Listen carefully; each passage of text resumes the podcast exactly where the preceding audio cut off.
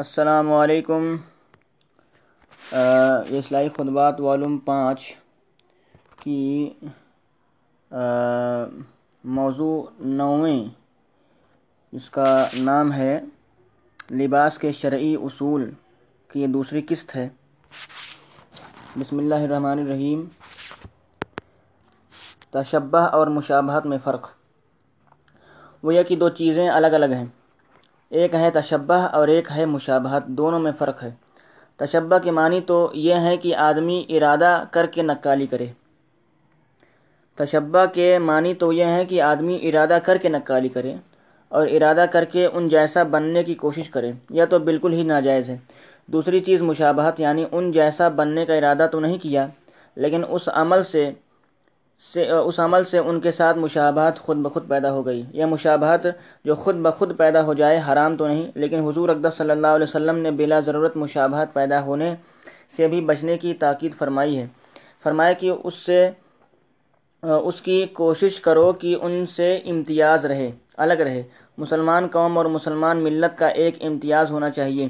ایسا نہ ہو کہ دیکھ کر پتہ نہ چلے کہ یہ آدمی مسلمان ہے یا نہیں۔ سر سے لے کر پاؤں تک اپنا حلیہ ایسا بنا کر رکھا ہے کہ دیکھ کر یہ پتہ ہی نہیں چلتا کہ یہ مسلمان ہے یا نہیں۔ اس کو اسلام، اس کو سلام کریں یا نہیں کریں مباحات کے ذریعے بھی ایسا حلیہ بنانا پسندیدہ نہیں۔ حضور اقدس صلی اللہ علیہ وسلم کا مشابہات سے دور رہنے کا اہتمام۔ آن حضرت صلی اللہ علیہ وسلم نے مصابہت سے بچنے کا اتنا اہتمام فرمایا کہ محرم کے دس تاریخ کا عاشورہ کے دن روزہ رکھنا بڑی فضیلت کا کام ہے۔ اور جب حضرت صلی اللہ علیہ وسلم ہجرت کر کے مدینہ منورہ تشریف لائے تو ابتدا میں عاشورہ کا روزہ فرض تھا اور رمضان کے روزے اس وقت تک فرض نہیں ہوئے تھے۔ اور جب رمضان کے روزے فرض ہو گئے تو عاشورہ کے روزے کی فرضیت منسوخ ہو گئی۔ اب فرض تو نہ رہا، البتہ نفل اور مستحب بن گیا۔ لیکن حضور اقدس صلی اللہ علیہ وسلم کو یہ معلوم ہوا کہ یہودی بھی عاشورہ کے دن روزہ رکھتے ہیں۔ اب ظاہر ہے کہ اگر مسلمان عاشورہ کے دن روزہ رکھیں گے تو وہ یہودیوں کے نکالی میں تو نہیں رکھیں گے، وہ تو حضور اقدس صلی اللہ علیہ وسلم کی اتباع میں رکھیں گے۔ لیکن حضور اقدس صلی اللہ علیہ وسلم نے فرمایا کہ اگر آئندہ سال میں زندہ رہا تو عاشورہ کے ساتھ ایک روزہ اور ملا کر رکھوں گا، یا نو، یا نویں تاریخ کا روزہ یا گیارہویں تاریخ کا روزہ، تاکہ یہودیوں کے ساتھ مشابہت پیدا نہ ہو، بلکہ ان سے علیحدگی اور امتیاز ہو جائے۔ اب دیکھیے کہ روزہ روزے جیسی عبادت میں بھی حضان حضرت صلی اللہ علیہ وسلم نے مشابہت پیدا ہونے کو پسند نہیں فرمایا۔ اس لیے آپ صلی اللہ علیہ وسلم نے فرمایا کہ جب عاشورہ کا روزہ رکھو تو اس کے ساتھ یا تو نویں تاریخ کا روزہ ملا دو یا گیارہویں تاریخ کا روزہ ملا لو تاکہ یہودیوں کے ساتھ مشابہت بھی پیدا نہ ہو۔ لہٰذا تشبہ تو حرام ہے، لیکن مشابہت پیدا ہو جانا بھی کراہت سے خالی نہیں۔ حضور اقدس صلی اللہ علیہ وسلم نے ان سے بچنے کی تلقین فرمائی ہے۔ مشرقین کی مخالفت کرو ایک حدیث شریف میں حضور اقدس صلی اللہ علیہ وسلم نے فرمایا کہ مشرقین کے طریقوں کی مخالفت کرو۔ یعنی انہوں نے جیسے طریقے اختیار کیے ہیں، تم ان سے الگ اپنا طریقہ بناؤ۔ چنانچہ اس حدیث میں فرمایا کہ یعنی ہمارے اور مشرقین کے درمیان فرق ٹوپی پر امامہ پہننا ہے۔ یعنی یہ مشرقین امامے کے نیچے ٹوپیاں نہیں پہنتے ہیں۔ تم ان کی مخالفت کرو اور امامے کے نیچے ٹوپی بھی پہنا کرو۔ حالانکہ بغیر ٹوپی کے امامہ پہننا کوئی ناجائز اور حرام نہیں، لیکن ذرا سی مشابات سے بچنے کے لیے حضور اقدس صلی اللہ علیہ وسلم نے یہ حکم فرمایا کہ امامے کے نیچے ٹوپی پہنو تاکہ اشتباہ لازم نہ آئے۔ لہذا بلا وجہ کسی دوسرے قوم کی مشابہت اختیار کرنا اچھا نہیں ہے۔ آدمی اس سے جتنا بچے بہتر ہے۔ اس لیے آن حضرت صلی اللہ علیہ وسلم، صحابہ کرام رضوان اللہ علیہ مجمعین اس کا بہت اہتمام فرماتے تھے کہ دوسری قوموں کی مشابہت پیدا نہ ہو۔ مسلمان ایک ممتاز قوم ہے۔ سوچنے کی بات ہے کہ جب اللہ تعالیٰ نے تم کو ایک الگ قوم بنایا اور اپنے گروہ میں شامل فرما کر تمہارا نام حزب اللہ رکھا یعنی اللہ کا گرویدہ، اللہ کا گروہ ساری دنیا ایک طرف اور تم ایک طرف قرآن کریم نے بیان فرمایا کہ بنیادی طور پر پوری دنیا میں دو جماعتیں ہیں۔ چنانچہ فرمایا دو جماعتیں ہیں، ایک کافر اور ایک مومن۔ اس لیے مومن کو کبھی کافر کی جماعت کے ساتھ مخلوط نہ ہونا چاہیے۔ اس کا امتیاز ہونا چاہیے۔ اس کے لباس میں، اس کی پوشاک میں، اس کے وضح قطع میں، اس کے اٹھنے بیٹھنے میں، اس کے طریقے ادا میں۔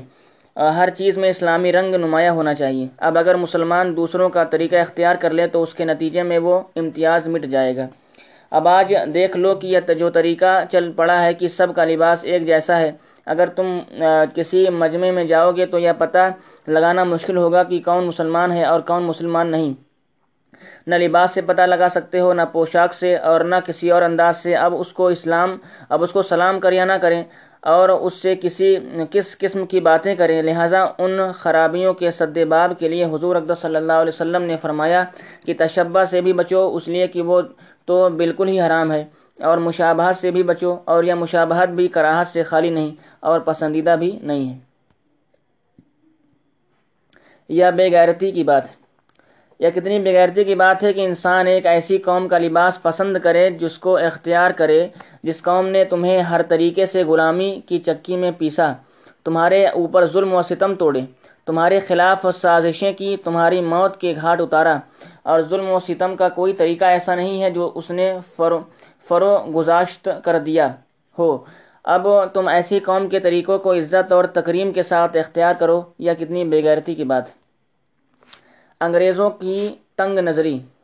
لوگ ہمیں یہ کہتے ہیں کہ آپ جو اس قسم کا لباس پہننے سے منع کرتے ہیں یا تنگ نظری کی بات ہے۔ اور ایسی بات کہنے والوں کو تنگ نظر کہا جاتا ہے۔ حالانکہ جس قوم کا لباس تم اختیار کر رہے ہو اس کی تنگ نظری اور اس کی مسلمان دشمنی کا عالم یہ ہے کہ جب اس نے ہندوستان پر قبضہ کیا تو ہمارے مغل مسلمان بادشاہوں کا جو لباس تھا یعنی امامہ اور خاص شلوار قمیص، اس نے وہ لباس اپنے خانساموں کو پہنایا، اپنے پیروں کو پہنایا۔ اپنے چوکیداروں کو پہنایا اور ان اور اس نے ان کو یہ لباس پہننے پر مجبور کیا۔ ایسا کیوں کیا؟ صرف مسلمانوں کو ذلیل کرنے کے لیے۔ اور یہ دکھانے کے لیے کہ یہ دیکھو، ہم نے تمہارے بادشاہوں کا لباس اپنے نوکروں کو، اپنے خانساموں کو اور اپنے پیروں کو پہنایا۔ اس قوم کی تنگ نظری کا تو یہ عالم ہے۔ اور ماشاء اللہ ہماری فراخی قلب کا یہ عالم ہے کہ ہم ان لباس بڑے فخر سے اور بڑے ذوق و شوق سے پہننے کے لیے تیار ہیں۔ اب اگر ان کو ان سے کوئی کہے کہ یہ لباس پہننے پہننا غیرت کے خلاف ہے تو اس کو کہا جاتا ہے کہ تو تنگ نظر ہے۔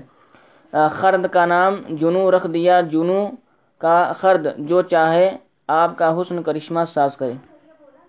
بہرحال اس میں شرعی قباحت کے علاوہ بڑی بےغیرتی کی بھی بات ہے۔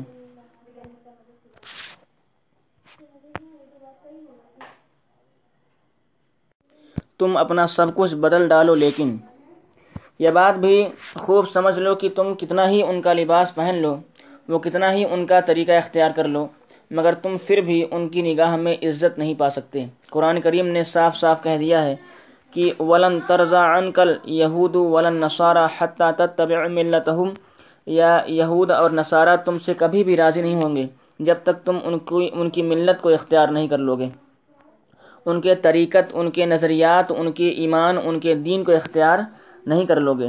اس وقت تک وہ تم سے راضی نہیں ہوں گے۔ لہٰذا اب تم اپنا لباس بدل لو، پوشاک بدل لو، سراپا بد سراپا بدل لو، جسم بدل لو، جو چاہو بدل لو، لیکن وہ تم سے راضی ہونے کو تیار نہیں۔ چنانچہ تم نے تجربہ کر لیا اور سب کچھ کر کے دیکھ لیا۔ سب کچھ ان کی نقالی پر فنا کر کے دیکھ لیا۔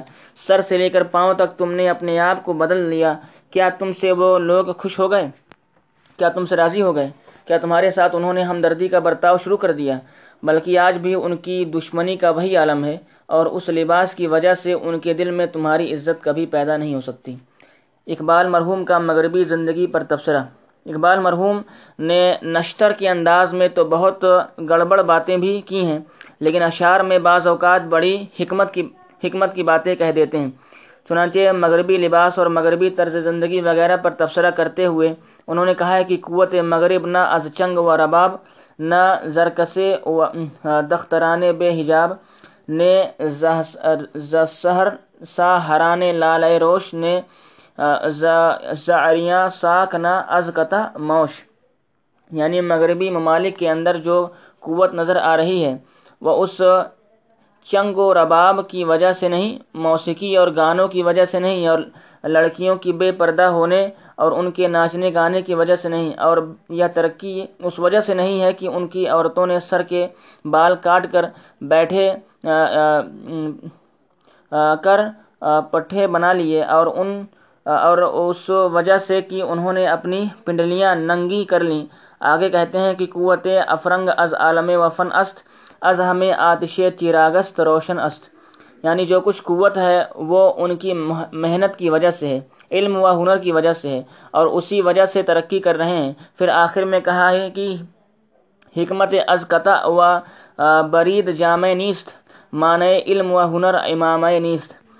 یعنی حکمت اور ہنر کسی خاص قسم کا لباس پہننے سے حاصل نہیں ہوتا، اور امامہ پہننے سے علم و ہنر حاصل نہیں ہونے میں ہونے میں کوئی رکاوٹ پیدا نہیں ہوتی۔ بہرحال اصل چیز جو حاصل کرنے کی تھی، وہ تو حاصل کی نہیں۔ اور لباس اور پوشاک اور طریقے زندگی میں ان کی نقل اتار کر ان کے آگے بھی اپنے آپ کو ذلیل کر لیا۔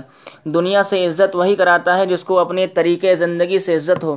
اگر دل میں اپنی عزت نہیں، اپنے طریقے کی عزت نہیں، تو پھر وہ دنیا سے کیا عزت کرائے گا؟ لہٰذا تمہارا یہ انداز اور یہ طریقہ ان کو کبھی پسند نہیں آئے گا، چاہے تم ان کے طریقوں کو غرض کر، غرق ہو کر اور ڈوب کر دیکھ لو اور اپنے آپ کو پوری طرح بدل کر دیکھ لو۔ تشبہ اور مشابہت دونوں سے بچو۔ بہرحال فتنوں فتوے کی بات تو یہ ہے کہ جو میں نے پہلے عرض کی ہے، تشبہ تو ناجائز، حرام اور گناہ ہے، اور تشبہ کا مطلب یہ ہے کہ ارادہ کر کے ان جیسا بننے کی کوشش کرنا۔ اور مشابہت کے معنی یہ ہے کہ ان جیسا بننے کا ارادہ تو نہیں تھا، لیکن کچھ مشابہت پیدا ہو گئی۔ یہ گناہ اور حرام تو نہیں ہے۔ البتہ کراہت سے خالی نہیں، اور غیرت کے تو بالکل خلاف ہے۔ اس لیے ان دونوں سے بچنے کی ضرورت ہے یہ لباس کا تیسرا اصول ہے۔ لباس کے بارے میں چوتھا اصول۔ لباس کے بارے میں چوتھا اصول یہ ہے کہ ایسا لباس پہننا حرام ہے جس کو پہن کر دل میں تکبر اور بڑائی پیدا ہو جائے، چاہے وہ لباس ٹاٹ ہی ٹاٹ ہی کا کیوں نہ ہو۔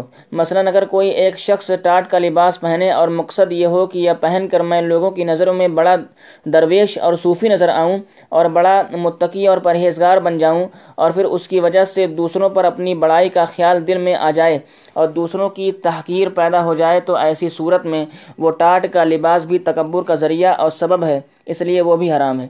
حضرت صوفیان سوری رحمۃ اللہ علیہ فرماتے ہیں کہ تکبر کپڑے پہننے سے نہیں ہوتا، بلکہ دوسرے کے حکارت دل میں لانے سے ہوتا ہے۔ اس لیے بعض اوقات ایک شخص یہ سمجھتا ہے کہ میں بڑا توازو والا لباس پہن رہا ہوں، حقیقت میں اس کے اندر تکبر بھرا ہوتا ہے۔ ٹخنے چھپانا جائز نہیں۔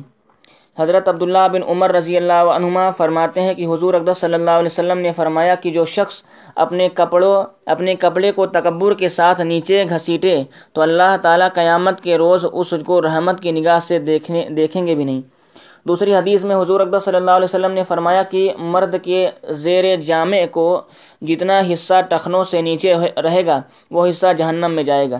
اس سے معلوم ہوا کہ مردوں کے لیے ٹخنوں سے نیچے یا پیجامہ، شلوار، پتلون، لنگی وغیرہ پہننا جائز نہیں۔ اور اس پر حضور اقدس صلی اللہ علیہ وسلم نے دو وعیدیں بیان فرمائیں۔ ایک یہ کہ ٹخنوں سے نیچے جتنا حصہ ہوگا وہ جہنم میں جائے گا، اور دوسرے یہ کہ قیامت کے دن اللہ تعالیٰ ایسے شخص کی طرف رحمت کی نگاہ سے دیکھے گا بھی نہیں۔ اب دیکھیے کہ ٹخنوں سے اوپر شلوار پہننا ایک معمولی بات ہے۔ اگر ایک انچ اوپر شلوار پہن لی تو اس سے کیا آفت اور مصیبت آ جائے گی؟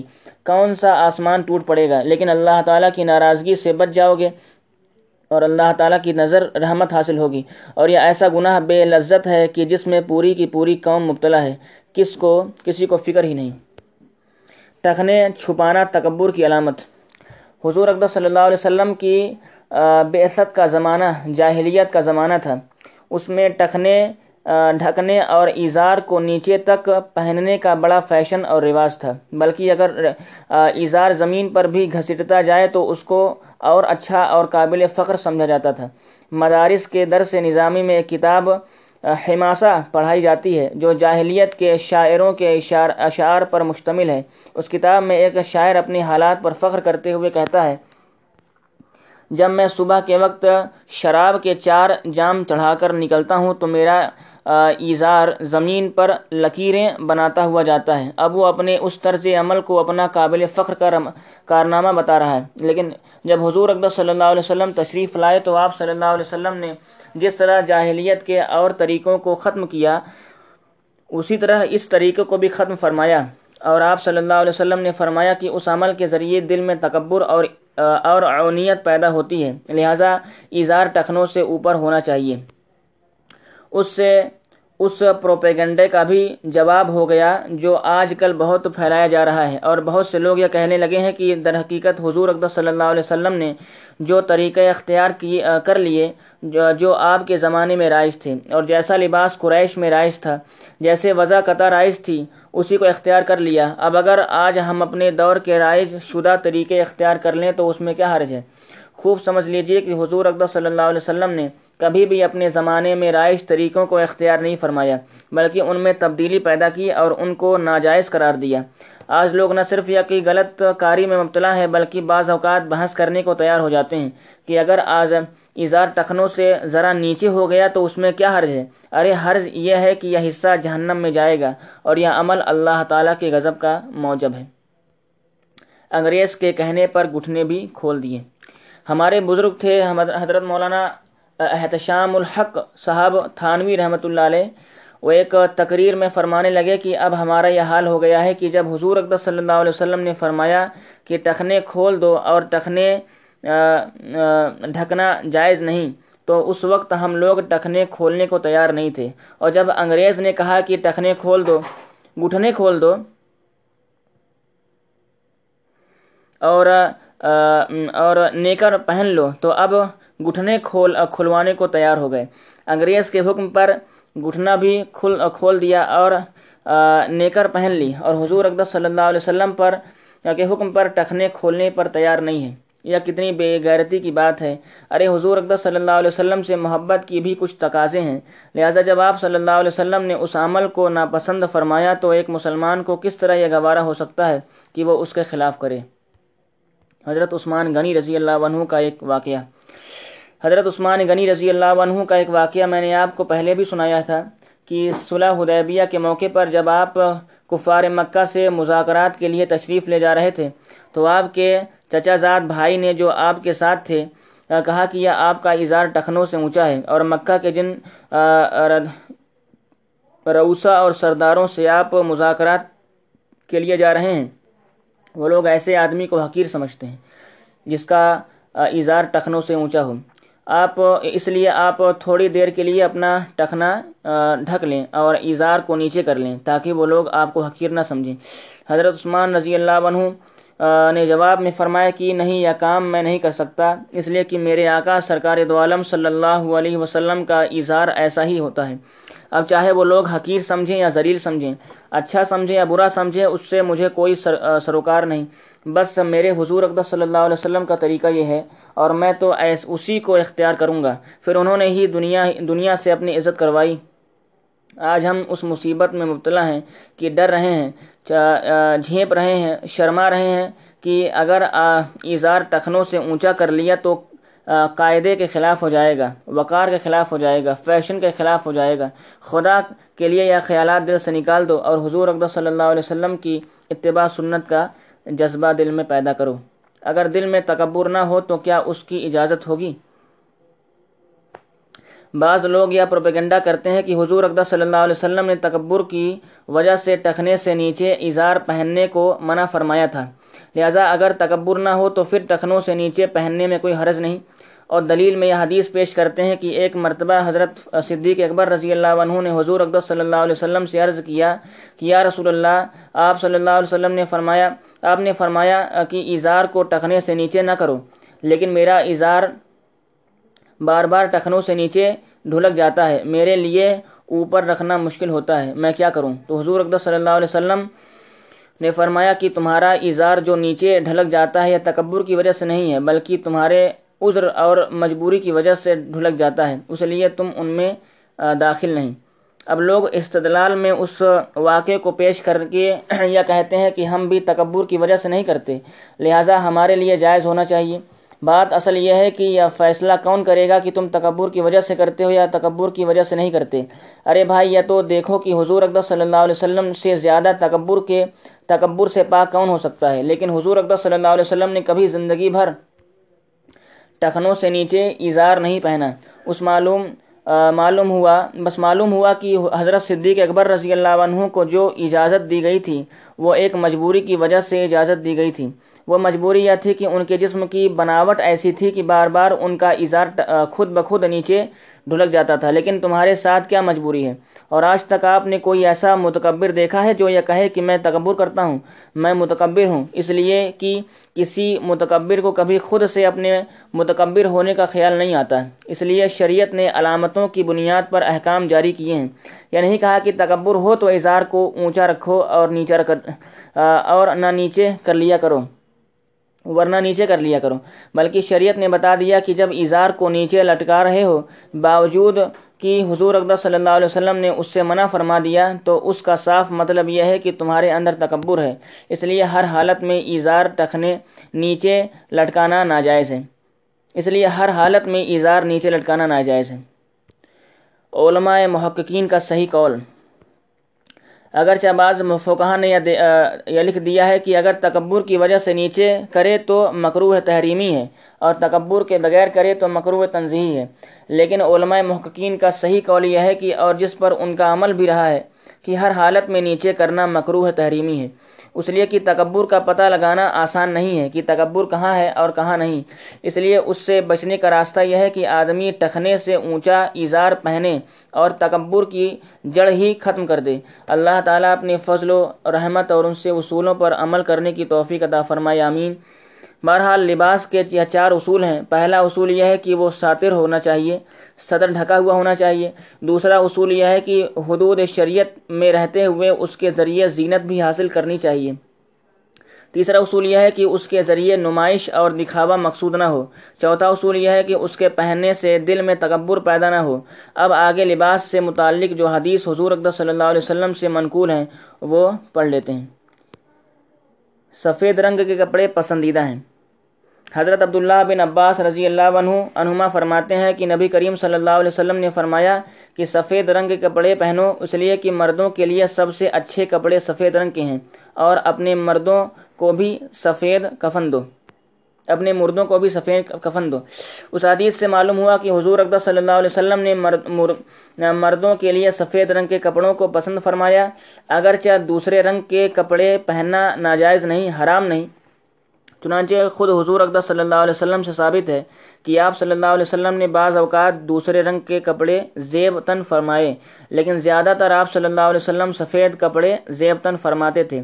لہٰذا اگر مرد اس نیت سے سفید کپڑے پہنے کی حضور اقدس صلی اللہ علیہ وسلم کا عام معمول سفید کپڑے پہننے کا تھا اور آپ صلی اللہ علیہ وسلم کو سفید کپڑے پسند تھے تو اس نیت کی وجہ سے انشاءاللہ اتباع سنت کا ثواب حاصل ہو جائے گا۔ ہاں اگر کبھی دوسرے رنگ کا کپڑا پہن لیا تو وہ بھی بعض شرائط کے ساتھ مردوں کے لیے جائز ہے، کوئی ناجائز نہیں، چنانچہ اگلی حدیث ہے۔ حضور اقدس صلی اللہ علیہ وسلم کا سرخ دھاری دار کپڑے پہننا۔ حضرت برا بن عازب رضی اللہ عنہ فرماتے ہیں کہ حضور اقدس صلی اللہ علیہ وسلم درمیانہ قد کے تھے۔